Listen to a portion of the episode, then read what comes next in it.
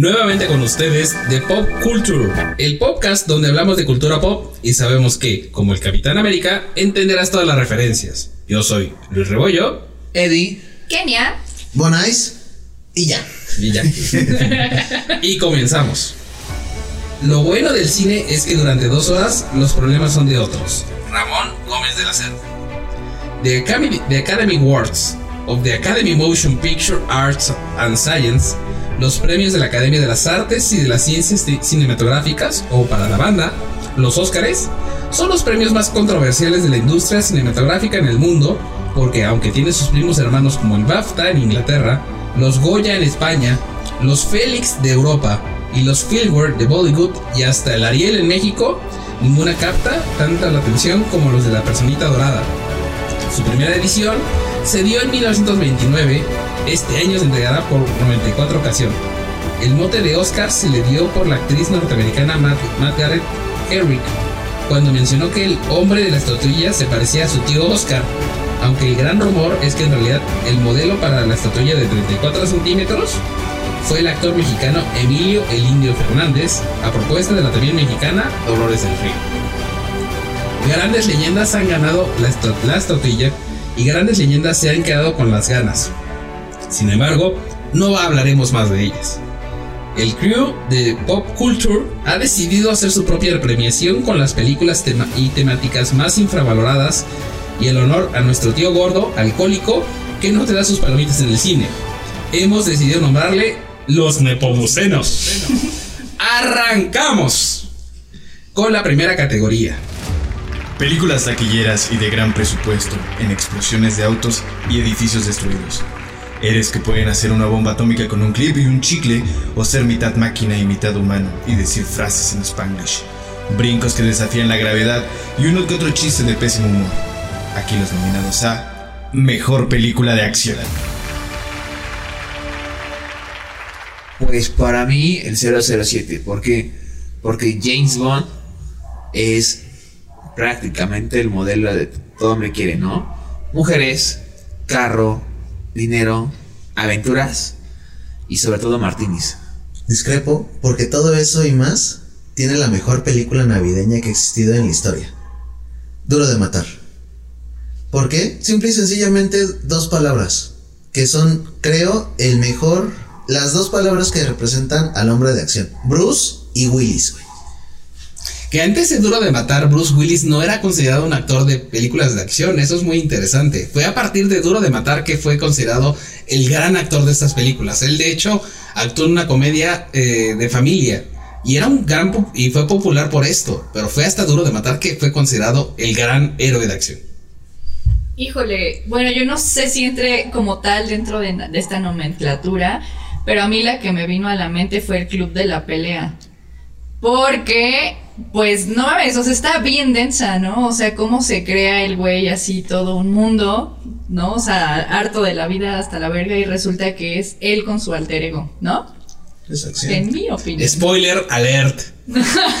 si no la han visto, no. Es un clásico. Güey, ya tiene más de 15 años. ¿Quién, 1999. ¿quién no la ha visto? Mucha gente.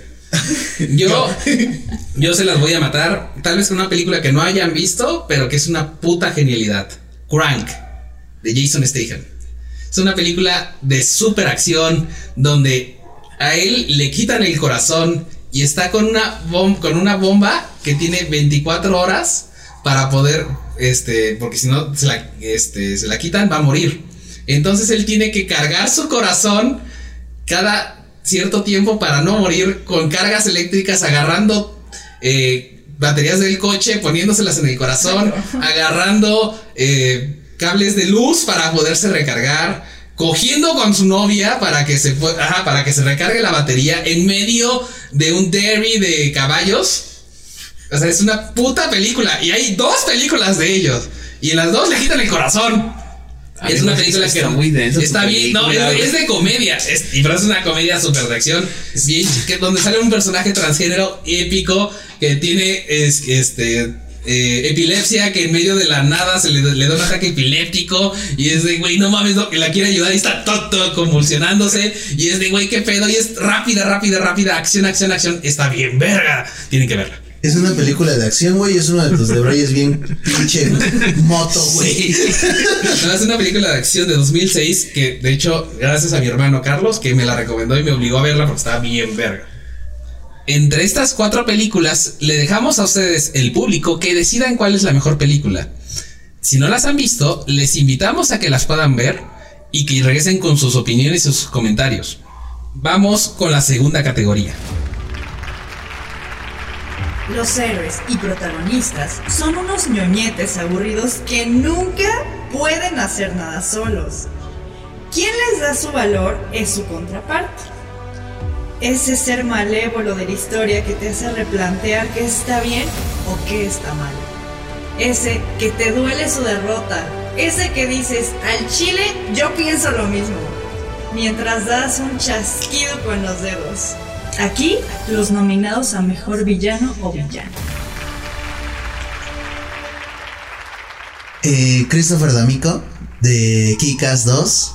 Que obviamente, o sea, después de que matan a su jefe, del que él consideraba su amigo, obviamente te vas a volver malo. no, no hay otra excusa más que para volverte malo. Híjole, yo me voy a quedar con un clásico, amigos. Yo me quedo con Darth Vader.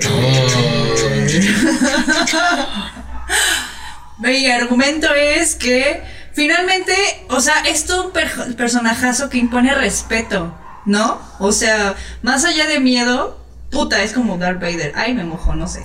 Mi opinión. Ay, me ¿Del susto o de la emoción? La emoción de verlo, Ah. Yo creo que voy a cambiar. Si es un villano, pero no es una persona, es un dibujo animado. Obviamente todos llegaron a ver mi villano favorito. Sí. Entonces, si es un villano, que al final se encariña con las niñas. Agnes es un amor de niña y te da es- esa pauta, ¿no? O, o ese cambio que haces de ser villano a ser un papá feliz.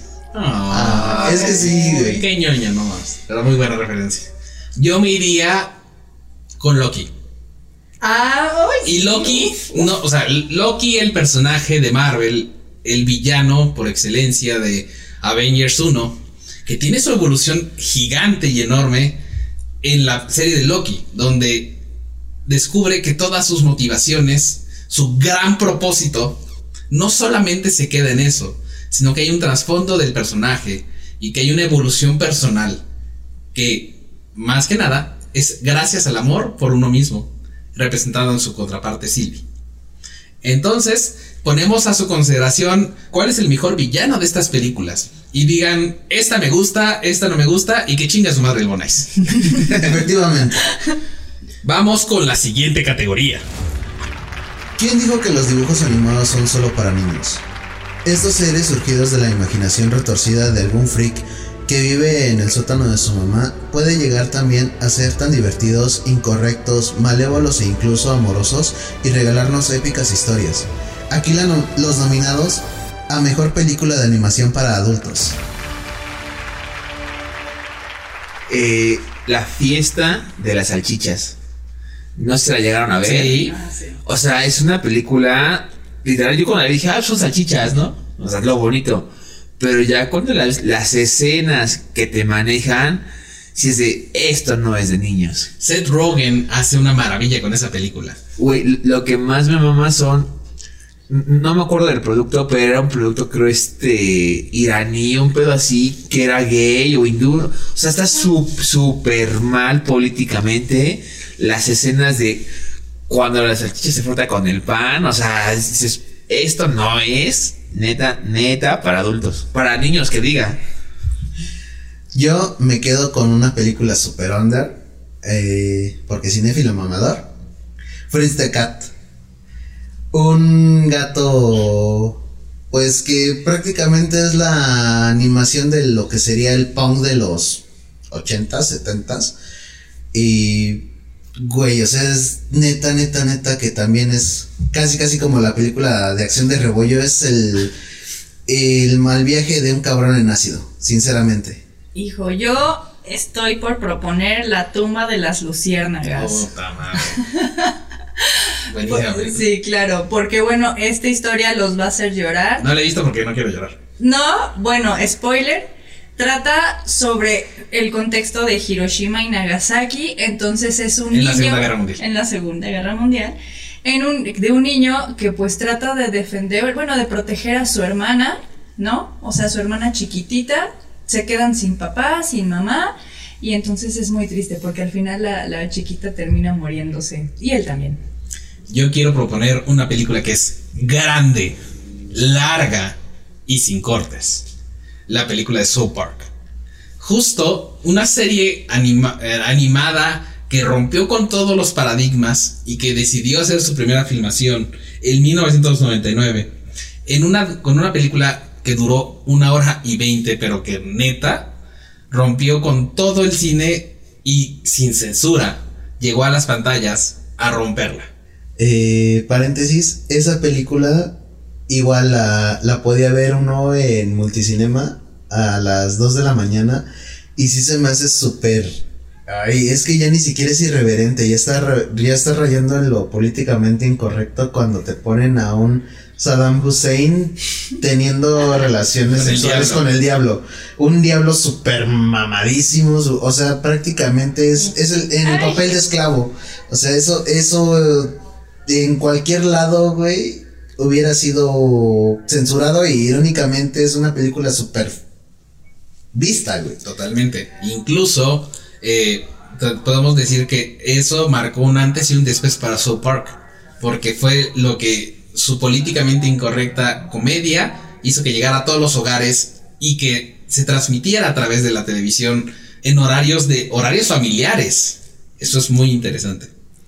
Pues bueno, les dejamos estas películas para que ustedes las, las revisen y digan en los comentarios cuál es la mejor película para ustedes. Vamos con la siguiente categoría.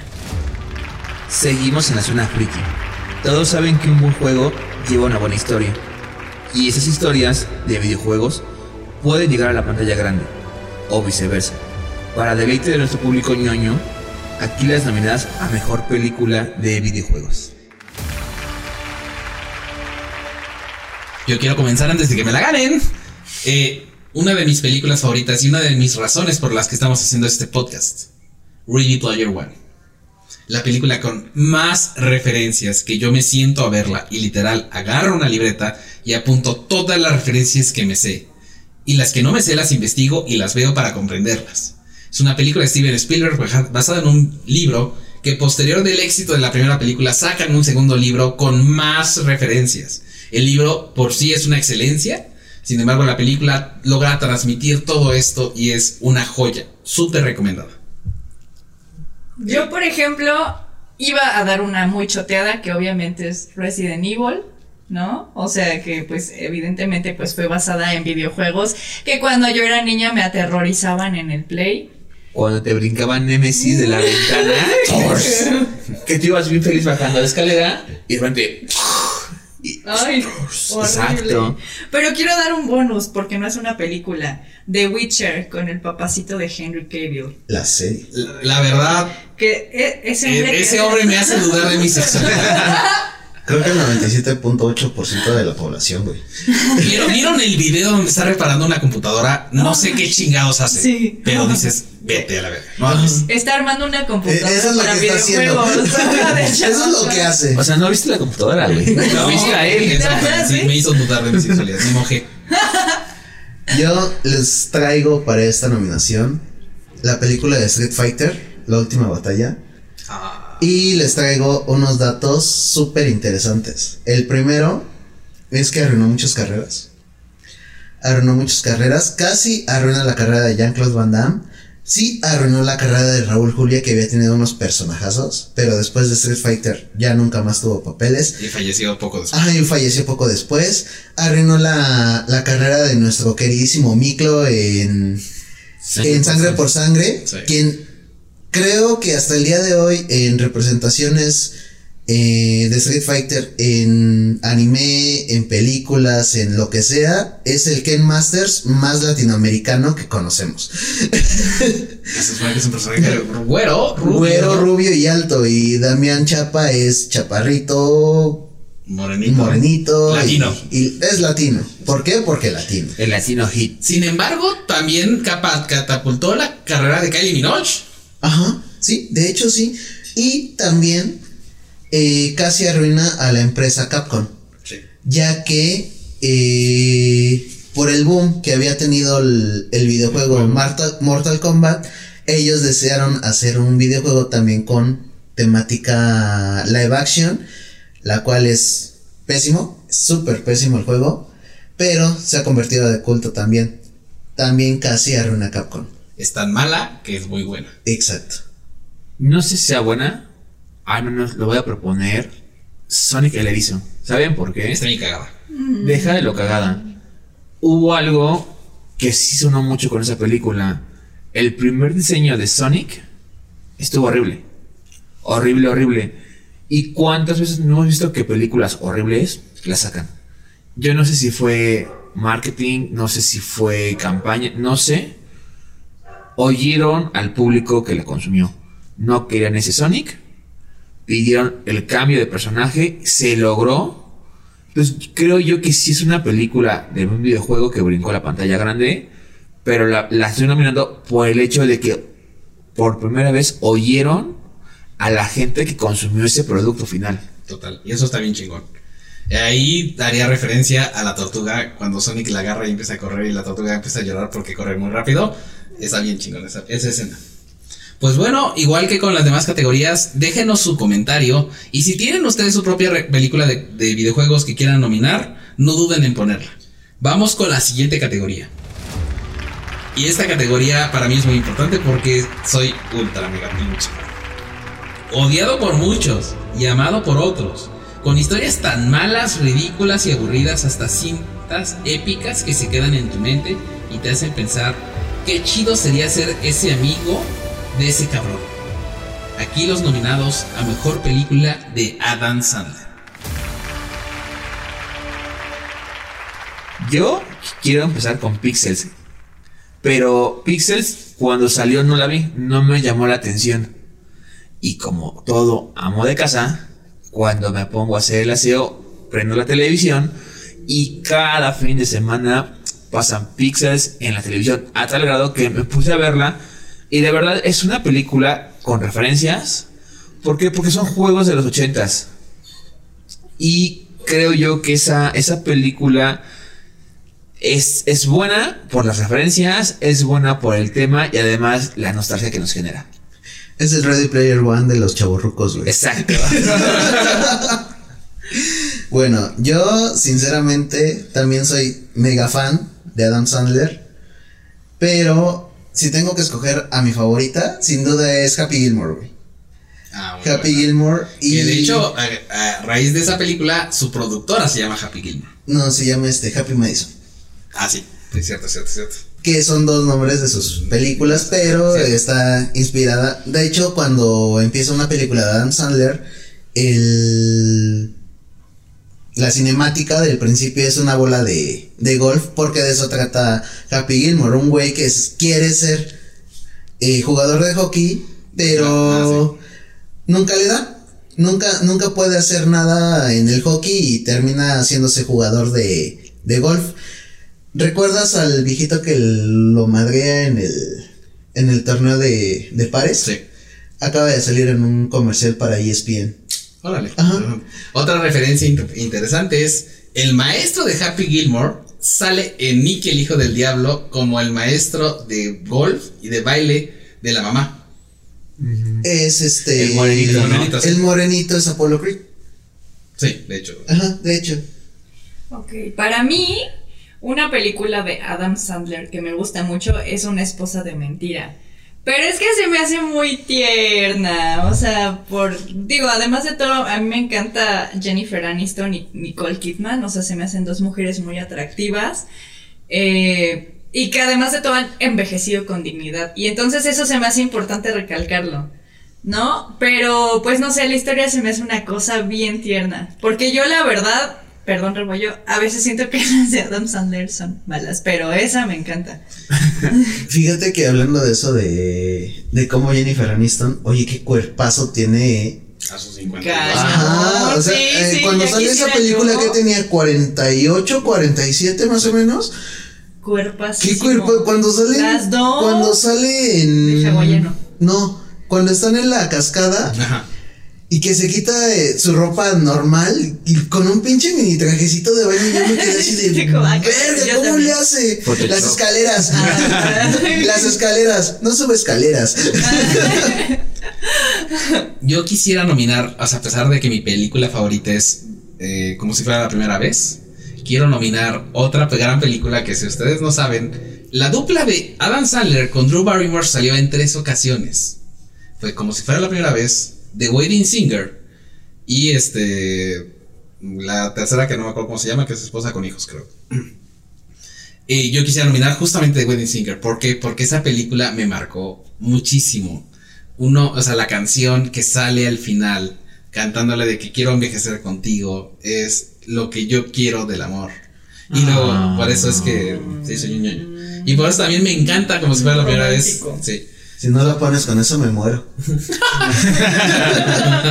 Y como plus, ¿saben qué película también es buena, conocida? La pasan, golpe bajo. Ah, buenísima. Buenísima, Que es, un, que es una película este, inglesa originalmente, que es de fútbol, soccer, y que la, vuel- la, la retoman aquí y la hacen este fútbol americano. Creo que es como esa película que siempre está en el supertazón. Sí. Antes de. Sí. Pero es muy buena película, además de que, como en capítulos pasados, hablamos de la lucha, muchos eh, actores son luchadores. de la WWE. Entonces sí es como, quiero poner como ese plus para la nominación. Y cerraría con un comentario importante que muchos no saben y que justamente el panel no sabía, que las películas de Hotel Transilvania son de Happy Madison y dos, eh, son películas, todas las voces son Adam Sandler y sus amigos. Entonces es muy importante hacer esta mención para, para que si no les gustan las películas de Adam Sandler, pero les gusta Hotel Transilvania, les quiero decir que les gusta Adam Sandler. Es más, tan les gusta Adam Sandler que Drácula es Adam Sandler. Sí, continuemos. Reclamó a toda la industria del cine el perro. Son unos injustos. Los mejores actores no siempre caminan en dos pies y hablan nuestros idiomas. Lomitos, focas, caballos, ratones y un sinfín de animales han tocado nuestro corazón en la pantalla grande. Aquí haremos justicia. Aquí los nominados a mejor actor animalito.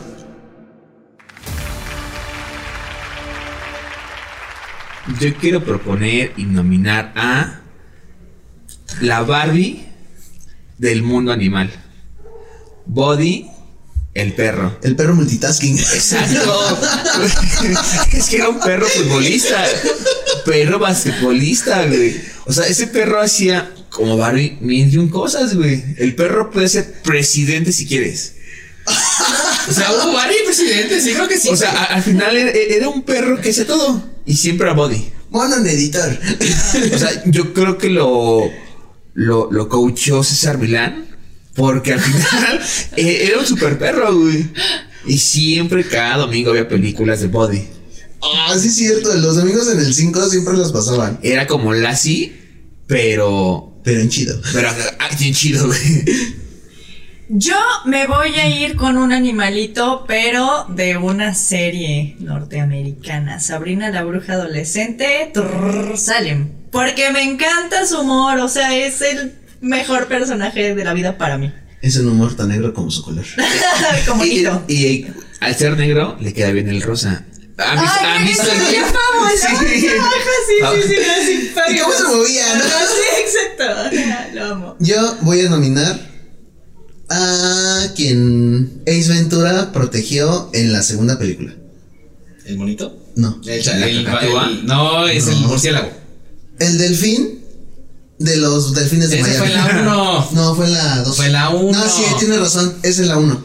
En la 1 defiende a la mascota de los delfines de Miami, que sí era la mascota de los delfines de Sí, Miami. sí. Se la robaron, creo, ¿no? Se la Sí. robaron. Se la querían robar. Sí. Y este, una chica que era hombre. Ajá. Y que, y que después se tiene que tallar Ace Ventura eh, su cuerpecito con una de estas ¿Fibra? fibras, güey, de aluminio, porque se sentía sucio.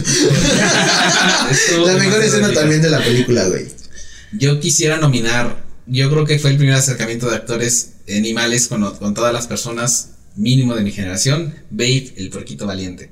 Ay, Que sí. fue una película tan bonita, tan referente, tan inocente, que nos enseña un, un puerquito bebé que cruza eh, y lucha contra diferentes cosas para alcanzar sus sueños. Y al final el granjero lo, no lo mata, no lo sacrifica. Y se vuelve guía de ovejas. Y Teresa es una gata rencorosa. Chicata culera. Vamos con la siguiente categoría. Estás en la sala viendo una película con tus papás y la escena se empieza a poner candente. ¿Hacia dónde volteas? ¿Qué haces? Más de una película nos ha puesto calientes las orejas y creado miles de fantasías. Aquí les haremos justicia por nuestra pro- propia mano. Estamos aquí con las nominadas para Mejor Escena Cachonda. Uy, pues yo creo que para mí es. Hay una película muy buena que, bueno, no sé, a lo mejor mucha gente no la conoce. Se llama Pecado Original con Angelina Jolie y Antonio Banderas.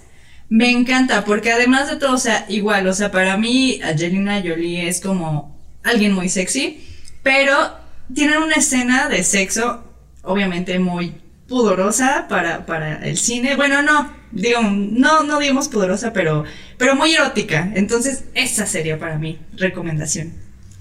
Yo quiero hacer una recomendación. Si es una escena para adultos, cachondona, pero viene de una película, digamos, de risa. Scary Movie 2. Cuando el fantasma tiene las relaciones, el delicioso, con una de las chicas. Y tal cual se empieza a ver cómo abre la boca. O sea, no lo ves, pero toda la escena. Oye, te lo imaginas. No se ve, pero sí se siente. Justo, justo. El PRI está presente. A lo mejor estás muy chiquito para verla o cuando salió, pero la escena de que así como que, oye papá, ¿qué es eso, no? O sea, es como de, ay, hijo, es que, no sé, abrió la boca, le duele la muela. Son como escenitas cachondas, pero en un son de, de risa, digámoslo así. Uy, yo, eh, nuevamente, cinéfilo mamador, me quedo con la escena de The Watchmen, la de Búho Nocturno y Lori Júpiter, güey. No, está bien. Teniendo sexo en el, en el buito, güey. Sí. Mientras se escucha aleluya de fondo. O sea, eh, creo que lo que le da el plus es la elección de la canción. Porque es una canción tan. con una voz tan fuerte, tan profunda, que es lo que le queda perfecto cuando. cuando cochas. Si es que tanto que la quiso meter, que lo logró, pues era un milagro. Para llevar. ya ves, sí se puede, burro, sí se puede. Yo siempre notifica a animales al burro que no existe. Yo cerraría las nominaciones con Pónganse las togas, Animal House. Si no la han visto, hay una gran referencia de, de Los Simpsons donde Homero está cantando Animal House, Animal House y se pone la toga y no va a trabajar ese día. Ah, no, y va a trabajar a- ese día con toga. Es una película norteamericana de la productora National Lampoon que nos trajo eh, Desmadre en Vacaciones y diferentes películas que tal vez no, no, no recordemos en este momento, pero básicamente era Chevy Chase haciendo mamadas. O sea, realmente ese es el contexto. Importante mencionar esta película porque fue la que trajo todas las películas de picardía estudiantil al punto de ser populares. Eh, sin, sin- sin Animal House no hubiera existido American Pie. No hubieran existido Scary Movie. No hubieran existido todas estas películas. Fue el parteaguas de las comedias estudiantiles de desnudos. Entonces, por eso pónganse las togas y vayan a trabajar al siguiente día con esto. Igual que con los demás comentarios, comenten si han visto esas películas. Si no las han visto, les invitamos a verlas y que compartan cuáles son sus, sus propias ganadoras. Eh, quiero hacer una mención honorífica en esta última eh, categoría. Porque también una escena súper cachonda, o escenas, porque son varias. eh, la atracción sexual que tienen Taron Egerton y Richard Maiden en Rocketman. Los cuales es escena de amor. Donde, donde representan la vida del Toñón. Ajá. Es- son escenas muy explícitas. Y en, en lo personal, como estábamos comentando es una escena que sí te quedas cuando estás viendo la película con tus papás, así como de, ay, güey, el piso está hecho de piso. Porque son escenas de amor homosexual muy fuertes de dos personajes que hemos visto en papeles fuertes. Tenemos a un Taron Egerton que ha hecho a Exy en Kingsman. Y tenemos a Richard Maiden que ha hecho al, al hijo mayor de Ned Stark en Juego de Tronos. Jon Snow. No, no, no, no, no. Jon Snow es el bastardo. Ah, este. Robert, Robert Stark. Entonces es así como de uno es un general, otro es un espía y están cochando, güey, no mames. Es, es una escena súper cachonda, pero también súper incómoda. Yo agregaría una escena igual de cine mamador, belleza americana. Eh, Mena Subari, con las... Hay dos escenas muy emblemáticas. Una, los pétalos de rosa que caen cuando se la está ima- imaginando eh, este cuate, este... Kevin Spacey. Kevin Spacey. Y entonces es muy sexual, muy simbólica. Pero a mí la que más me marca es cuando ya está frente, con, frente de ella realmente y que ella se destapa la playa, la camisa y muestra sus pechos y él lo que hace es escuchar su corazón en lugar de besarla. Es muy simbólica esa escena. No, es muy, Muy sensual, ¿no? No, bueno, muy, muy erótica, muy Sí. sensual. Ajá. Algo más, fake taxi. No, no es- Este, no lo ven, no lo googleen, no lo googleen, por De favor. acuerdo, Ni, amigo. ni tampoco googles árabes. Exactamente, por favor. No importa cuál sea tu película favorita, disfrútalas en salas o en tu casa, solo o en compañía, diviértete y deja que te lleven a lugares e historias que nunca pudiste imaginar. Solo no veas más películas de Derbez. Cuéntanos tus nominadas a cada categoría y si quieres que te hagamos programas especiales de alguna de ellas. Pues bueno, vamos cerrando este podcast. Eh, esperamos sus, sus, sus favoritas de- en los comentarios y vamos a hablar de ellas en el siguiente capítulo. Pues bueno, yo soy Luis Rebollo. Eddie. Kenia. Y Pierangelo. No olviden seguirnos en Facebook, suscribirse en Spotify y comentar acerca de nuestros capítulos pasados. Como siempre digo, buenos días, buenas tardes, buenas noches. Adiós.